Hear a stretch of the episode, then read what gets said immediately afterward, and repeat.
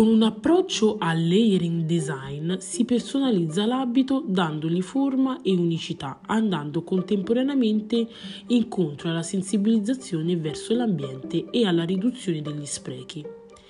Il layering è una nuova parola da aggiungere nel proprio vocabolario di moda.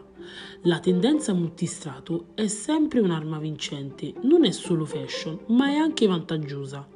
Permette principalmente di far durare di più i propri abiti e, pensandoci bene, sfruttando i capi a disposizione è possibile creare molti outfit. Chi abbraccia questa tendenza può continuare a indossare abiti estivi anche in autunno e creare molti look. Dunque il lato ecosostenibile ed etico del trend è molto forte. Quello delle stratificazioni è un gioco di creatività ma nonostante la possibilità di sbizzarrirsi con materiali e fantasie, ottenere un risultato non è del tutto semplice. Vestirsi a strati non è solo una questione di funzionalità e calore, bensì un fashion statement. La tendenza più estrema la lanciò Balenciaga nella sfilata autunno-inverno 18-19 con piumini multilayer. Prada con abiti da sera su bluse tecniche e camicie in organza. Arthur Arberser crea layering basato su diverse lunghezze. Tory Burch propone effetti double and triple senza mai lasciare l'attitudine per il bon ton.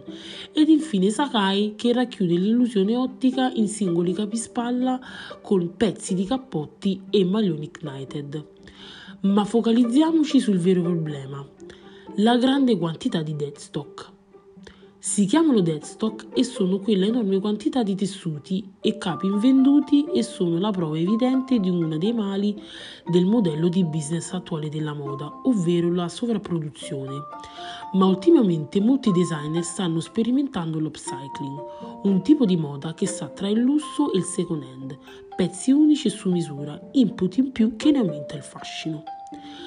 Per i brand sono un grosso problema da gestire quello del deadstock Fino ad un paio di anni fa molti li distruggevano, se non addirittura incenerirli.